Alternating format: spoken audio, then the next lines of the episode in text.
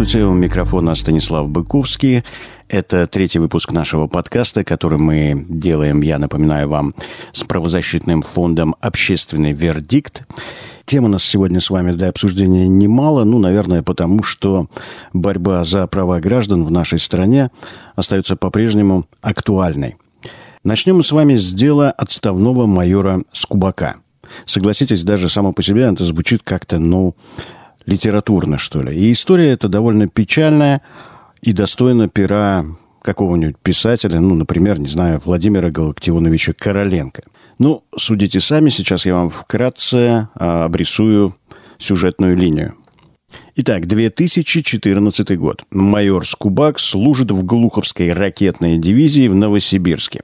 В марте ему срочно понадобилось поехать в Украину, чтобы оттуда вывести сына своей бывшей жены, попавшего в детский дом. Там сложная ситуация, и он без разрешения командования уезжает. Из-за этой поездки в 2015 году его лишают доступа к военной тайне, после чего офицер пишет рапорт об увольнении по состоянию здоровья. Его отправляют в запас, но перед этим, по словам Скубака, не предоставив положенной по закону субсидии на жилье, на которую он, конечно же, рассчитывал, отслужив 22 года в вооруженных силах. Он обращается в военную прокуратуру, в суд и везде получает отказ. И вот в 2018 году майор Скубак появляется в Москве, где а, проводит одиночные пикеты возле резиденции полпреда президента в Сибирском федеральном округе и около здания Министерства обороны в Москве. И выходит с табличкой «Меня обманул Путин».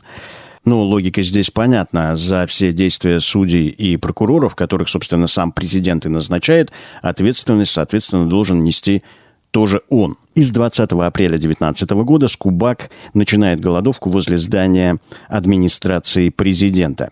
С этого момента его как у нас отвечает власть, но все взрослые люди, конечно же, понимают, что никакой субсидии на жилье ему не дали. Вместо этого его начинают задерживать. И задерживают семь раз подряд. И в какой-то момент его голодовка привлекла внимание вигилантов из движения «Серб». Ну, многим известен, печально известен такой человек, как Петрунько, Именно Александр Петрунько а, после ряда оскорблений в итоге облил майора Скубака ряженкой, после чего полиция, которая несколько дней наблюдала за выкрутасами вигилантов, за серией провокаций с их стороны и не вмешивалась, арестовала и вигилантов, и самого Скубака – Полицейские, задержавшие военного, составили на него два совершенно идентичных рапорта, согласно которым Скубак нецензурно выражался, размахивал руками и участвовал в драке из семи человек. И на основании этих рапортов, написанных под копирку, Тверской районный суд признал тогда Скубака виновным в мелком хулиганстве и назначил ему штраф. Обратите внимание, что вигилантов при этом просто отпустили из отдела полиции даже без составления протоколов. Нет, вы знаете, наверное, я все-таки ошибся, и история эта достойна пера не Короленко, а все-таки, скорее всего, Салтыкова-Щедрина. Но вернемся к нашему сюжету, до финала недалеко. Юристы и адвокаты общественного вердикта обжаловали решение Тверского суда, и Мосгорсуд признал его незаконным и направил дело майора на новое рассмотрение. И 9 июля Тверской районный суд Москвы признал отставного майора ракетных войск Владимира Скубака – невиновным в приписанном ему ранее мелком хулиганстве. Своими впечатлениями и эмоциями от финала этого дела делится с нами адвокат общественного вердикта Алексей Лаптев. Я очень рад, наконец, что это дело закончилось, потому что оно длилось больше года. Потребовалось э, значит, дойти до Московского городского суда, который отменил э, решение значит, и направил дело на новое рассмотрение. К сожалению, можно было, наверное, закончить дело гораздо раньше. Московский городской суд сам мог бы ознакомиться с видео и прекратить дело, признать Скубака невиновным. Но в любом случае, неважно, сколько займет времени, главный результат. И результат значит, положительный, справедливость восторжествовала в данном конкретном деле – что, к сожалению, не так часто бывает в российской судебной системе. Поэтому мы очень ей благодарны в данном конкретном случае. Мы, безусловно, поздравляем и адвокатов общественного вердикта, и самого майора Скубака с тем, что справедливость все-таки восторжествовала, и на этом нашей истории как бы и конец. Можно было бы поставить большую точку. Но хотелось бы чуть подробнее остановиться на вигилантах. Тем более, что слово это для русской лексики, в общем, новое и еще непривычное. Кто же это такие вигиланты и какую роль они играют сегодня в правовом поле э, России? Откроем Википедию и читаем – персоны или группы, целью которых является преследование лиц, обвиняемых в настоящих или вымышленных проступках и не получивших заслуженного наказания в обход правовых процедур. Хотя их жертвами нередко становятся настоящие преступники, вигиланты могут иметь собственное представление о том, что называется преступлением. Собственно, термин «вигиланты» применяется прежде всего к тем организациям, которые сами называли себя вигилантами и появились в XIX веке. Они, в частности, широко практиковали суды Линча. Одной из них является знаменитый Куклус-клан. Конец цитаты. Чуть подробнее о том, кто такие вигиланты, наши доморощенные куклус-клановцы, рассказывает руководитель исследовательских программ фонда «Общественный вердикт» Асмик Новикова.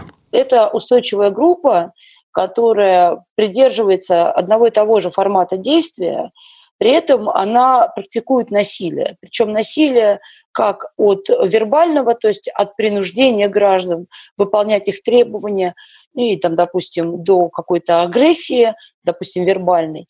Но это насилие может быть и совершенно таким понятным, прямолинейным, очень таким пещерным, я бы даже сказала, когда дело доходит до драк, побоищ, как это было в Москве, например, на Китай-городе. Виджилантизм – это, по сути, такая вещь, когда граждане пытаются собой полностью заместить власть. То есть как бы власти с этой задачей не справляются, поэтому появляемся мы, а, такие вот герои, и вот мы ее сами решать. Мы не будем выявлять проблемы, мы не будем информировать об этом, допустим, власти, мы просто сами будем с этой проблемой работать, мы будем ее сами решать. И э, здесь важно то, что вигиланты, они в себе, так, вот, знаете, концентрируют, да, э, хочется сказать слово э, как фашисты, да, потому что фасцио – это пучок, да, такая концентрация. Вот все функции власти, то есть они сами определяют, что такое порядок, то есть они такие нормотворцы, они сами распознают или выявляют, где, например, э, эта норма нарушается, то есть они такие исполнительная власть. Они сами же э, и привлекают к ответственности, то есть такая вот судебная власть, то есть они сами же тут же выносят э, некий вердикт, что ты здесь нарушаешь, и тебя нужно, значит, наказать. И, собственно, отсюда и возникают все основные проблемы. Здесь надо заметить, что фонд «Общественный вердикт» последние два года занимался подробнейшими исследованиями вигилантов, их организаций и движений в России – и сейчас мы предоставим слово Виктории Железновой, эксперту проекта «Вигиланты», которая даст по этому поводу небольшую такую обзорную справку. Мы в самом общем виде разделяем вигилантов на пять больших групп. Первая группа – это независимые движения, которые возникли самостоятельно, и это не идеологизированные группы, такие как, например, «Город без наркотиков», «Ночной патруль», «Город грехов» или, например, «Давыдыч». Вторая группа – это движения, которые также возникли самостоятельно, но это уже идеологизированные группы. Главным образом это движения, которые были созданы э, радикальными националистами, такие как, например, э, «Окупай педофиляй» или «Национал-консервативное движение». Ну и из названия этих групп уже, в общем, понятно, чему посвящена их деятельность. Третья большая группа – это организации, трансформировавшиеся из созданных когда-то властями движений. Такие своеобразные потомки молодежных кремлевских и властных проектов – которые сейчас уже продолжают существовать самостоятельно и не поддерживаются властями. Наиболее яркие примеры – это всем известный Стопхам, Хрюша против и Лев против. Четвертая группа – это партийные проекты, такие как бы лайт-версии вигилантских организаций, а, но созданные депутатами или партиями. Например, вот проект партии «Единая Россия», который называется «Безопасная столица». Ну и, наконец, пятая большая группа – это идеологические вигиланты – которые борются со всякого рода инакомыслием и политической оппозицией. Наиболее яркие примеры – это движение НОД и СЕРБ. Ну и несколько слов о последней группе, об идеологических вигилантах. А, действительно, некоторые вигилантские группы демонстрируют какие-то особые отношения с властями, показывая в то же время и такую радикально антидемократическую направленность своей активности. Это вот движение СЕРБ, НОД и казаки. Что такое СЕРБ? Это русское освободительное движение, СЕРБ – это аббревиатура, образованная от э, Southeast Radical Bloc, Юго-Восточный блок. Движение это появилось весной 2014 года в Днепропетровске после Майдана и свержения Виктора Януковича. А, движение выступало против Евромайдана в поддержку Новороссии и за создание Юго-Восточной Украинской Республики. Но из-за возбуждения Службы безопасности Украины уголовного дела против лидера серб Игоря Бикетова сам Бикетов называет себя Гошей Тарасевичем и известен в большей степени под этим именем. Члены движения «Серб» тогда были вынуждены переехать, они переехали в Москву и включились уже в российскую политическую жизнь под лозунгом «Недопущение российского Майдана». Основная их специализация – это нападение на акции оппозиции с целью их срыва. За сербами числится э, также ряд нападений на людей с применением зеленки и даже фекалий, в том числе на Алексея Навального и Юлию Латынину. А член движения «Серб» регулярно уничтожают мемориал на месте убийства Бориса Немцова на Большом Москворецком мосту, подают судебные иски и участвуют в судебных процессах против участников различных протестов. Нередко они нападают и пытаются сорвать э, культурные мероприятия, какие-то спектакли и выставки. Так, например, серб ответственный за нападение на выставку фотохудожника Джока Стёрджеса э, в Центре фотографии имени братьев Люмьер э, в сентябре 2016 года и в декабре 2017 года. Вообще, судя по разнообразным свидетельствам, Движение «Серб» сотрудничает с антитеррористическими подразделениями полиции. В ноябре 2017 года бывший член «Серб» Олег Чурсин рассказал, что движение курируется сотрудником Центра по противодействию экстремизму МВД майором Алексеем Окопным. И, по словам Чурсина, Игорь Бикетов, лидер «Серб», э, тогда регулярно получал от куратора так называемую оперативную премию. Еще одно провластное движение – это НОТ, Национально-освободительное движение – оно э, было основано в 2012 году депутатом Госдумы Евгением Федоровым. НОТ не регистрируется и обходится без юрлица, но при этом имеет достаточно обширную региональную сеть по всей России. В качестве цели НОТ провозглашает восстановление суверенитета России, потерянного, по их мнению, в 1991 году, и с тех пор, как они утверждают, Россия управляется из Америки, а законы для России пишутся в США. Члены НОТ выставляют себя ярыми противниками Запада, поддерживают президента Путина, выступают в поддержку Новороссии и, в общем, совершенно ожидаемо являются сторонниками так называемых традиционных ценностей.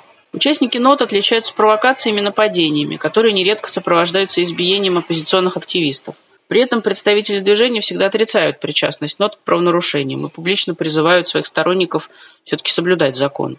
Нападения нодовцев, как, кстати, и участников движения «Серб», часто происходят под наблюдением полиции, ну или людей из силовых структур в гражданском. Правоохранители в большинстве случаев не вмешиваются в провокации идеологических вигилантов ну или действуют на, на их стороне, обеспечивая таким образом защиту. Обычно, отвечая на жалобы пострадавших, полиция не находит в действиях ни нодовцев, ни сербов состава преступления. В редких случаях сообщают, что личности нападавших были установлены, и они якобы были привлечены к административной ответственности за мелкое хулиганство. Но случаев таких крайне мало. Ну и в завершение темы я хотел бы сказать, что что у любого нормального человека встреча с такими вигилантами не вызывает никаких положительных эмоций. Собственно, на это и рассчитана вся их деятельность э, спровоцировать вашу ответную агрессивную реакцию. Ну, универсальный совет понятен, э, не поддаваться на провокации, это легко сказать. Как это сделать? Вот в чем вопрос. Держите себя в руках и не забывайте о том, что это может вам дорого обойтись. Если что, не дай бог, конечно, не забывайте о том, что фонд «Общественный вердикт» оказывает юридическую поддержку. Ну и еще один очень важный совет даст Асмик Новикова в завершении нашей темы. И дальше мы перейдем к следующей. Среди вот э, алгоритма каких-то да, э, универсальных действий, есть один очень важный, что если у вас э, возникает беседа с этим вигилантом, то вам важно так задавать ему вопросы, чтобы это дополнительно как бы фиксировалось в записи, в аудио или видеозаписи, которая бы фактически работала на вашу будущую защиту, на вашу версию событий. То есть, допустим, вы сейчас отобрали мою вещь, правильно? А для чего вы ее отобрали? А что вы дальше будете делать? То есть это вопросы, которые а, сами по себе работают как способ достроить ну, доказательствами то событие, которое происходит. И важно получить реакцию. То же самое, если есть полицейский, который, например, не реагирует на происходящее, тоже под запись к нему может так обращаться. То есть идея заключается в том, чтобы записывать не пассивно, да, просто происходящее, но и каким-то образом э, достраивать информационно эту картинку с помощью вопросов, которые тоже идут под запись и, соответственно, ответы на них.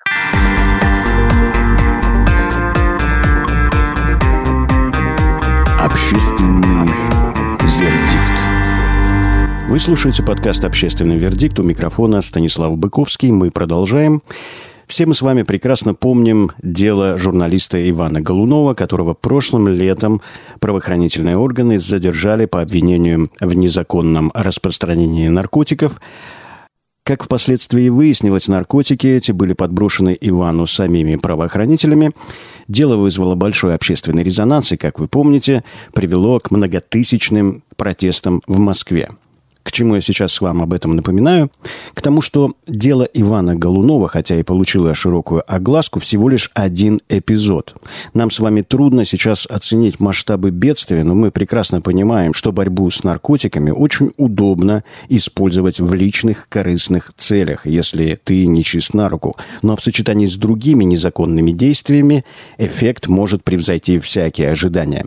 Так сейчас в Нижегородском областном суде идет громкий судебный процесс над сотрудниками центрального аппарата МВД Республики Татарстан. Большое количество потерпевших и одного из них, Александра Нурмухаметова, защищает общественный вердикт. И в суде работает наш адвокат Руслан Сазонов.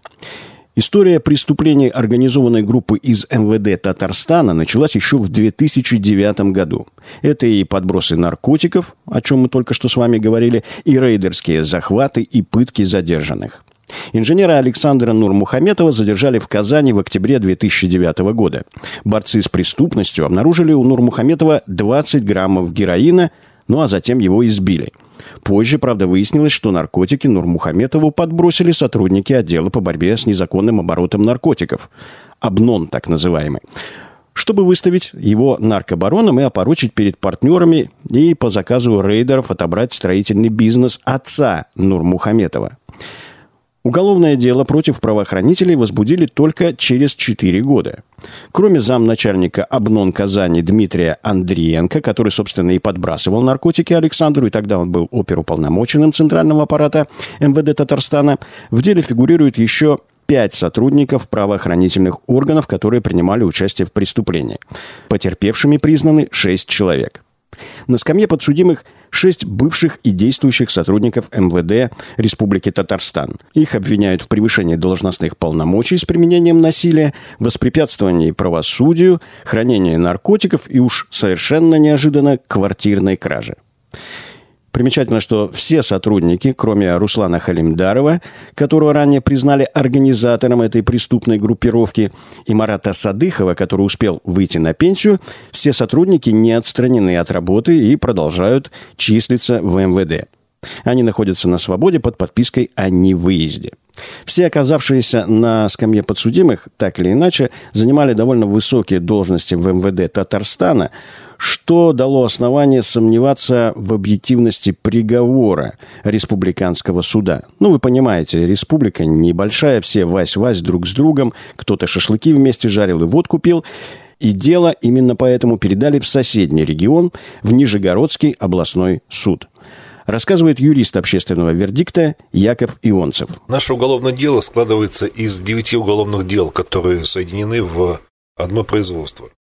Эти уголовные дела возбуждены в период с 2013 по 2015 год по событиям 2008-2014 годов. Преступления, которые вменяются подсудимым, в целом сводятся к инсценировке или провокации преступлений. То есть это прямой подброс наркотиков – это принуждение граждан к, например, участию в инсценировке проверочной закупки.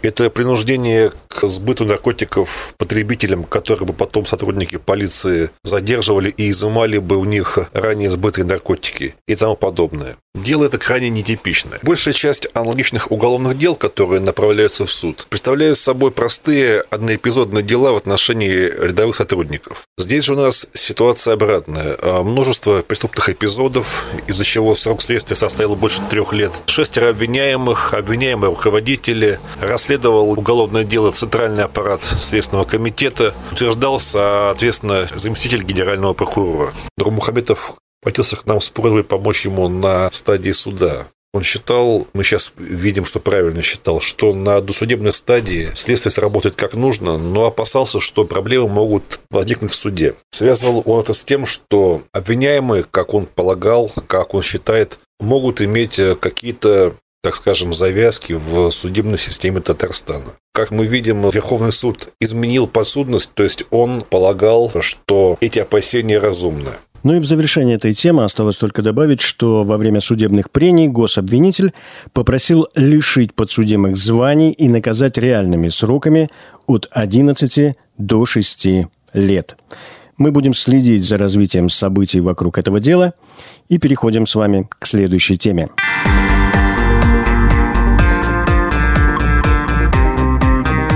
Общественный Вы слушаете подкаст «Общественный вердикт» у микрофона Станислав Быковский. И мы продолжаем. Наверное, многие из вас, как и я, например, а, задумывались о том, почему в последние годы наши полицейские а, в ходе следственных мероприятий, причем речь идет не только о задержаниях, но, например, об обысках, ведут себя столь агрессивно. Для чего это демонстрация своей силы? И законно ли применение полицейскими насилия? Насколько это оправдано? Если это очевидно неоправданно и незаконно, а мы с вами часто являемся тому свидетелями, ну, я имею в виду хотя бы видео задержаний в Ютубе или обысков, сейчас этим пестрит весь Рунет, то почему полицейским все это сходит с рук? Как это так происходит? И вот на примере следующего сюжета, это дело Лали Ментешашвили, мы с вами посмотрим, как именно все это происходит, рассказывает юрист Фонда «Общественный вердикт» Яков Ионцев. По делу фонд работает с конца 2019 года. Сюжет дела следующий. В Подмосковье расследовалось уголовное дело по факту квартирной кражи, фигурантно по которому был сын нашей потерпевшей. В июле 2018 года был проведен обыск в квартире, в которой он жил с родителями. В момент обыска в доме находилась наша заявительница Митишашвили и ее сын. В ходе этого обыска госпожа Митишашвили получила травмы, сотрясение мозга и ушиб грудной клетки. Как она их получила, мы можем понять только с ее слов, потому что Сотрудники полиции никакой версии по этому поводу не имеют. Никак происхождение травм не поясняют. Что хорошо, по крайней мере, мы полностью можем исключить версию законного применения насилия и, соответственно, образования травм вследствие законного применения насилия. Почему? Потому что ни о каких законных основаниях для применения насилия сотрудники полиции сами не сообщают. Также они не сообщают о законном применении насилия.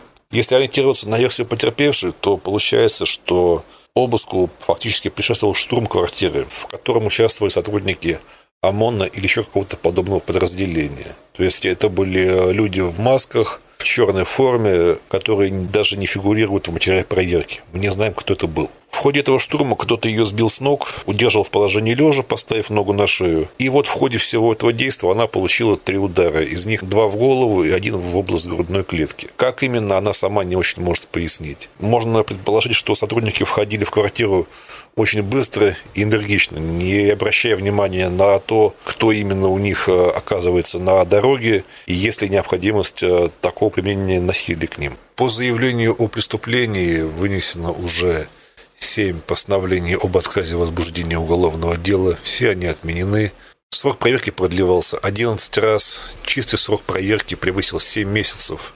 То есть за это время уже можно было бы расследовать уголовное дело, а не только проверить, было ли само событие преступления. Последний раз постановление об отказе возбуждения уголовного дела было отменено в декабре 2019 года. И вот сейчас, э, с декабря 2019 года, следствие никак не может вынести новое решение. Это уже установлено решением суда. Суд признал незаконным это бездействие сотрудников Следственного комитета. Интересно, что ранее, в феврале 2020 года, суд уже признавал незаконным бездействие следствия. Но это бездействие никак не устранено, то есть следствие просто проигнорировало вынесенное постановление суда. Что касается перспектив дела, то мы считаем, что есть перспективы только при обращении в Европейский суд. Потому что у нас нет реальных возможностей заставить следствие работать. Такие возможности отсутствуют даже у суда. То есть суд выносит постановление который признает незаконным бездействие следствия, обязывает следствие устранить это бездействие, и все, на этом дело заканчивается. Следствие просто игнорирует постановление суда делает то, что считает нужным, или не делает. В таких условиях я думаю, что наши перспективы на национальном уровне около нулевые. Не думаю, что мы открыли для вас какой-то новый континент типа Америки, но, тем не менее, из этого сюжета, я надеюсь, вам стало понятнее, как именно работает этот механизм. Механизм безнаказанности. И почему российские полицейские зачастую ведут себя столь агрессивно и столь уверенно нарушают закон. Они уверены в том, что в российском суде им ничего не угрожает. А коллеги из других силовых структур обязательно проявят корпоративную солидарность.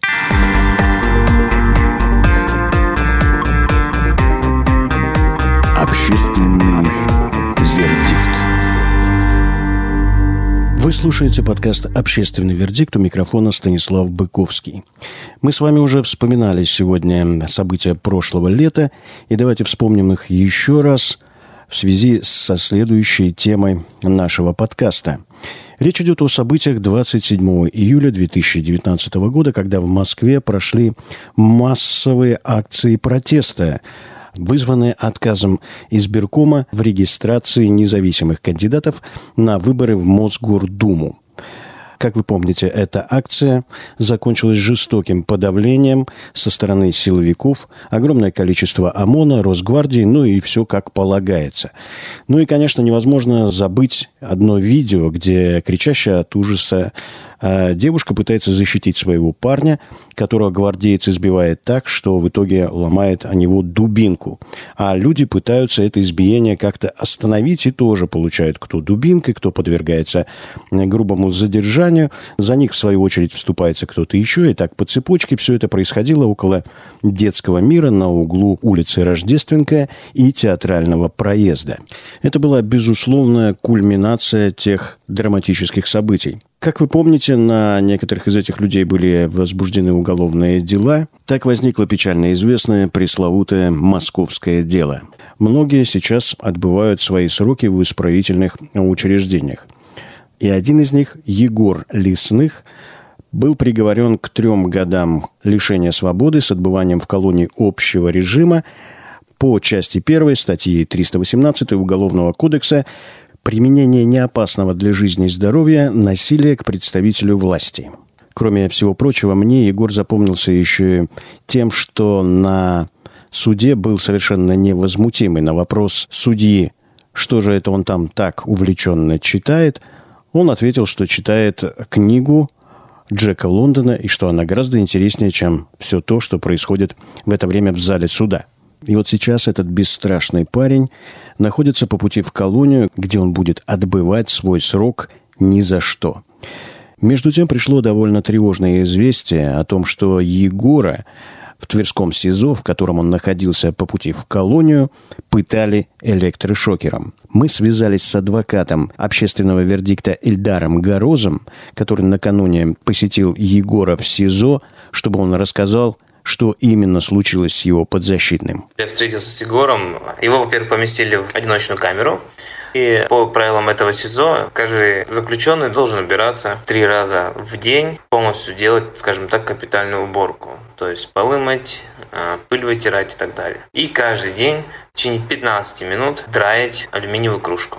Он этого не знал и, соответственно, этого не делал. И э, его вывели, завели в коптерку, а, выключили видеорегистратор и, как они там выражаются, пощекотали ему а, электрошокером пах. В связи с этим я обратился во ФСИН России с заявлением о проведении проверки и заявлением о преступлении в Следственный комитет по Тверской области. Следственный комитет по Тверской области ответил, что они передали мое заявление в Следственный комитет по Московскому району города Твери. Более никаких ответов не было. От СИН России также ответа не было. Что касаемо Егора, его в эту же ночь, после моего приезда, а, его вывезли из СИЗО-1 города Твери. Изначально к нему подошли, без, уже без применения каких-либо спецсредств, физической силы. А начали спрашивать, с какой целью, зачем он это вообще рассказал, почему он это вынес а, из СИЗО, я сказал адвокату, и предложили ему, скажем так, сделку. Они его этапируют с этого пыточного СИЗО, но при этом он говорит, что ничего такого не было. Вот, собственно, он это им сказал. Его в эту же ночь этапировали в СИЗО один города Ярославля. Вот по нашей информации сейчас, конечно, он подтверждает полностью все то, что говорил мне, что его пытали электрошокером. Будем дальше настаивать на возбуждении уголовного дела и разбирательства по произошедшему. Егору предстоит быть в местах лишения свободы, если приговор не изменят, ориентировочно еще около двух лет. Приговор, который вынесен Егору, мы обжаловали в суде апелляционной инстанции. Суд апелляционной инстанции оставил в силе. Далее мы на днях буквально подали кассационную жалобу, а второй кассационный суд общей юрисдикции. Соответственно, ждем сейчас решения. В любом случае, как бы ни было, я думаю, будем обжаловать и далее, дабы добиться оправдания, конечно. Как мы можем поддержать Егора? Ну, в первую очередь, это письма. Сейчас прекрасно работает э, практически, ну, не везде, но во многих учреждениях это в СИН письмо. Соответственно, им можно спокойно пользоваться и получать ответы на эти письма, посылать даже фотографии. Плюс, у кого есть возможность, это сделать какие-либо передачки Егору. Я думаю, что как-то вот так. Ну и, безусловно, приходить на суды, если они у нас еще состоятся. Ну и в завершение темы я приведу просто одну цитату из интервью Егора «Новой газете». «Если не будет внимания к нам, нас тут живьем похоронят. Человек в системе хуже скота. Всем пофиг на твои условия, твои проблемы и твою правду. Система убивает в человеке все человеческое. Частичку души мы точно здесь потеряем.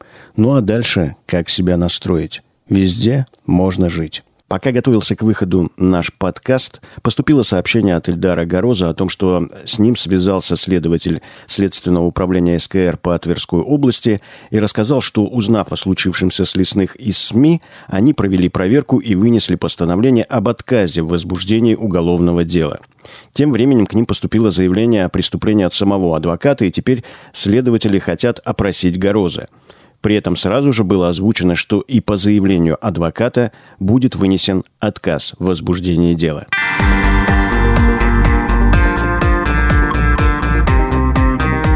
Общественный вердикт. Вы слушаете подкаст «Общественный вердикт» у микрофона Станислав Быковский. Коалиция 12 правозащитных организаций направила в Комитет ООН по правам человека обзорный доклад о ситуации с правами человека в России. Среди этих правозащитных организаций фонд «Общественный вердикт». На своей сессии комитет сформулирует список вопросов к России по ситуации с исполнением обязательств нашей страной по Международному пакту о гражданских и политических правах. Говоря простым языком, суть заключается в том, что Россия, как страна, ратифицировавшая Международный пакт о гражданских и политических правах, взяла на себя обязательства. В свою очередь, комитет должен контролировать то, как она эти обязательства исполняет и требует с каждого государства доклад об этом. Но так как стран много, а комитет один, выстраивается целая очередь. Ну, например, Россия подала свой доклад в 2019 году, а рассматриваться он будет только через год. Как вы понимаете, в России все меняется с правами человека довольно быстро, и невооруженным глазом видно, что даже за последний год кое-что изменилось, но мы-то с вами видим. И поэтому была введена такая практика уточняющих вопросов к государству. В рамках этой работы члены Комитета ООН учитывают всю имеющуюся у них по стране информацию, включая и данные, представленные неправительственными правозащитными организациями. Фонд «Общественный вердикт» уже третий раз участвует в подобной процедуре. И о том, какой вклад внес в обзорный доклад о ситуации в России по правам человека Фонд «Общественный вердикт», какие цели преследуют правозащитники, сотрудничая с Комитетом ООН по правам человека, рассказывает директор Фонда «Общественный вердикт» Наталья Таубина. Мы, фонд «Общественный вердикт», в этом докладе участвовали в разделе, касающемся пыток, то есть право, которое формулируется в Международном пакте как э, запрет на применение пыток, и в разделе, касающемся свободы ассоциаций, то есть то, что у нас происходит э, с э, реализацией закона об иностранных агентах, реализацией закона о нежелательных организациях, кейсы преследования, ограничения пространства для свободной деятельности как гражданских активистов, так и уже институализированных групп, а именно некоммерческих организаций. И отдельный раздел этого обзора был посвящен ограничениям прав и свобод в период пандемии коронавируса. И мы внесли вклад в этот раздел а, в части ситуации в местах лишения свободы. А на самом деле для правозащитных организаций это довольно, ну скажем так, традиционная уже работа. И наша цель а, в такой работе, с одной стороны, это дать возможность комитету иметь максимально полную информацию о том, что а, в стране происходит с э, исполнением обязательств по соответствующему международному договору. С другой стороны, привлечь а, внимание к существующим а, в нашей стране проблемам. С третьей стороны, предложить комитету ну вот в данном случае вопросы, чтобы получить более ясную да, позицию, информацию со стороны Российской Федерации. Или же, когда уже рассматривается полноценно сам периодический доклад, и в результате этого рассмотрения комитет вырабатывает рекомендации государству, предложить свое видение того, что было бы правильно и нужно делать а, стране для более полной реализации обязательств по международному договору. Из нашего опыта мы можем сказать, что комитет, а, комитеты, не только комитет против пыток, но также и комитет по правам человека и другие комитеты ООН очень внимательно относятся к той информации, которую они получают э, от неправительственных от организаций, от правозащитных организаций в частности, учитывает ее при рассмотрении, задает порой довольно неудобные вопросы в рамках рассмотрения а, государству и отражает свою позицию, свои озабоченности вот в итоговом документе после рассмотрения и в рекомендациях, учитывает и предложения а, неправительственных организаций, правозащитных организаций а, по тому, какие рекомендации государству следует дать. Дальше уже в какой степени государство следует этим рекомендациям, это в определенной степени зависит от политической воли каждого государства, но на нашей памяти по ряду рекомендаций, выработанных э, различными э, комитетами ООН, Российская Федерация, в частности, прислушивалась и предпринимала те или иные шаги, которые в результате хоть понемногу, да, небольшими шагами, но изменяли ситуацию к лучшему в сфере обеспечения гарантий соблюдения прав человека.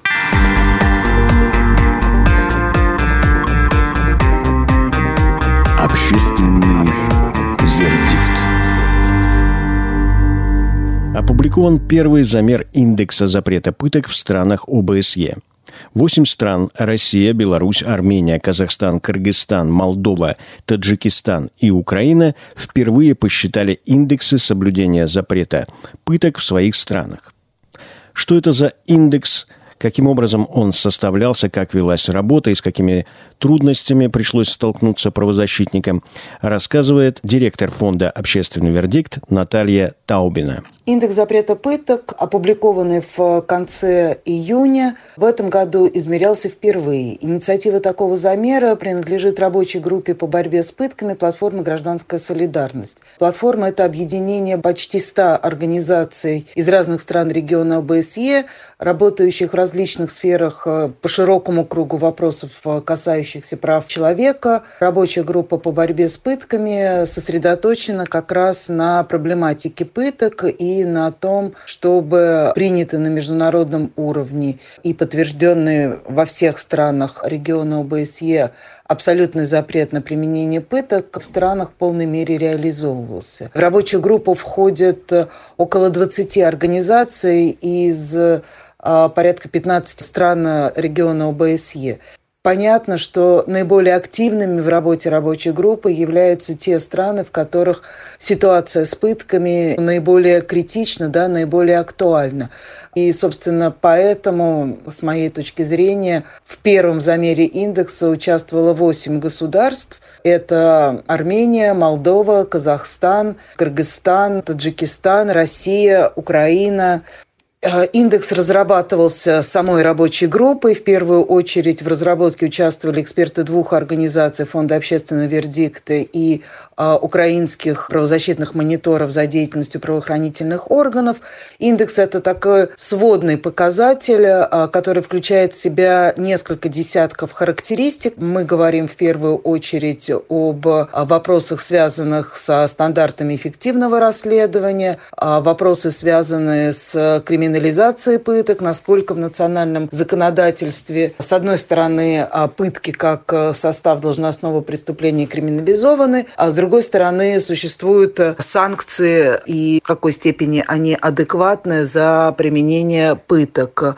Также среди показателей мы учитывали процессуальные гарантии в отношении задержанных э, или же отбывающих э, наказания, насколько в национальном законодательстве введен принцип непринятия доказательств, полученных под пытками, непринятия сведений, да, полученных под пытками, и как этот принцип реализуется на практике а в какой степени страна участник международных договоров, то есть э, все ли существующие и применимые для страны международные договора, где так или иначе речь идет о запрете пыток, страна подписала и ратифицировала, как работает гражданский контроль за местами несвободы и за деятельностью правоохранительных органов, как обеспечивается страной и национальным законодательством практикой фиксация применения мер принуждения и насильственных действий со стороны сотрудников правоохранительных органов, та же самая видеофиксация и как дальше работает механизм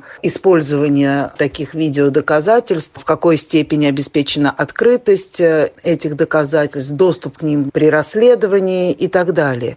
Наверное, основная проблема, с которой мы столкнулись, это то, что во многих странах участниках индекса. Ситуация весьма напряженная с открытостью информации, с публичностью информации, касающейся пыток. Если говорить, например, про Россию, то практически невозможно, не занимаясь анализом и сбором данных по крупиц из разных источников, установить, э, сколько приговоров за незаконное насилие в нашей стране было вынесено, э, например, в 2019 году. В других странах, например, существует видеофиксация и места несвободы достаточно хорошо оборудованы, но совершенно невозможно, и это случай Молдовы в частности, в открытых источниках узнать, как регулируется процесс записи, хранится, насколько он доступен для при расследовании и так далее. Общим местом все-таки является довольно большая сложность в открытых источниках. Легко и наглядно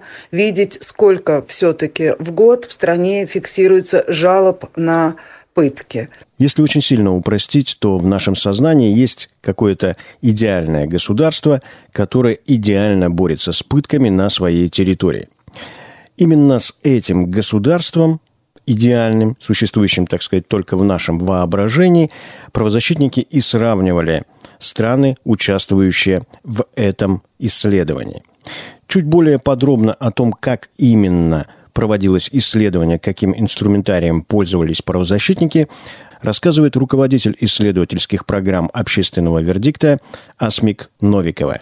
Мы государственный механизм реагирования на пытки, то, как он должен быть устроен, разложили на составляющие детали. Ну, допустим, если взять блок превенции, это наличие независимого гражданского контроля, который э, на языке международном называется независимый превентивный механизм. И, допустим, есть блок, который касается видеофиксации того, что происходит в закрытых учреждениях, доступа к этим материалам, защищенности этих материалов, ну, допустим, наличие санкций в случае, если э, будет какое-то вмешательство в видеоархив. Сейчас э, видео — это одно из наиболее надежных доказательств, и понятно, что очень много манипуляций и фальсификаций именно с видео данными, с видеодоказательствами. Мы знаем, что когда случилось избиение Макарова, когда следователь проводил проверку первый раз, то ему колония предоставила другое видео. Это что касается блока индекса, который пытается замерить то, как устроена превенция в той или иной стране.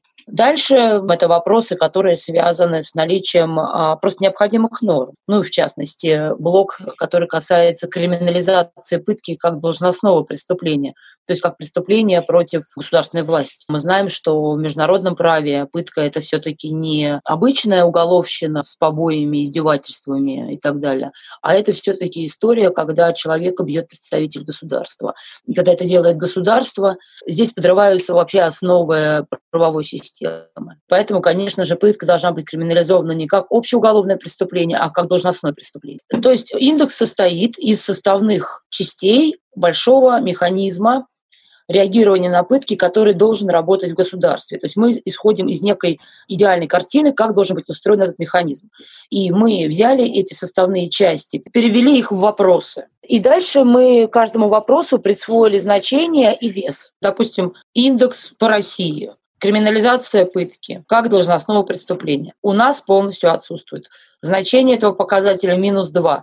Вес этого показателя 10, потому что это очень важный показатель. Итого мы получаем минус 20. Или наличие видеофиксации. Дальше там идет градация. Минус 2 нет вообще. Единица видеофиксация есть, но применяется ограниченно, то есть, допустим, это на усмотрение сотрудника тюрьмы или там полиции. И два – это когда ведется постоянная видеофиксация, и это является обязательным. И, соответственно, мы тоже э, значение умножаем на вес. И таким образом мы получаем, по сути, числовой ряд по каждой стране, где каждый показатель со своим весом просто суммируется. И мы видим, что страны в итоге, они ранжируются в зависимости от того, какое количество баллов они получили. Замыкает список Белоруссия, а возглавляет список Молдова. Собственно, что является ограничением таких исследований? То, что мы вынуждены идти на определенные упрощения, потому что нам нужно, чтобы этот инструмент измерения работал во всех странах. Поэтому какие-то интересные специфические вещи мы выносим за скобки, мы их не можем включить в индекс, потому что это, например, может быть применимо в России и неприменимо в Молдове или неприменимо в Кыргызстане. То есть мы выбираем такие показатели, которые являются универсальными. То есть одновременно как бы бы этот недостаток становится преимуществом. И, собственно, мы это сделали. Сейчас сделано измерение в восьми странах. Дальше индекс будет расширяться географически. И мы надеемся, что в дальнейшем фактически все страны, которые представлены в платформе гражданской солидарности, что все те НКО, которые там есть и которые представляют свои страны, что они тоже проведут такие замеры индекса. И мы фактически получим универсальный инструмент оценки того, как на практике преодолеваются пытки в странах ОБСЕ. Ну что же, мне остается только ознакомить вас с результатами этого исследования. Итак, в индексе запрета пыток. Молдова набрала 121,26 балла, Украина 107,83, Армения 93,77, Киргизия 9,45, Россия 0,81 балла, Казахстан минус 3,4, Таджикистан – минус 10,79. Ну и с большим отрывом Беларусь минус 94,2. Как вы видите, Россия находится приблизительно как раз в середине таблицы. Ну что же, нам есть еще куда стремиться. Важно только определиться, куда именно мы движемся. вверх или вниз. А я с вами на этом прощаюсь. С вами был Станислав Быковский. До встречи.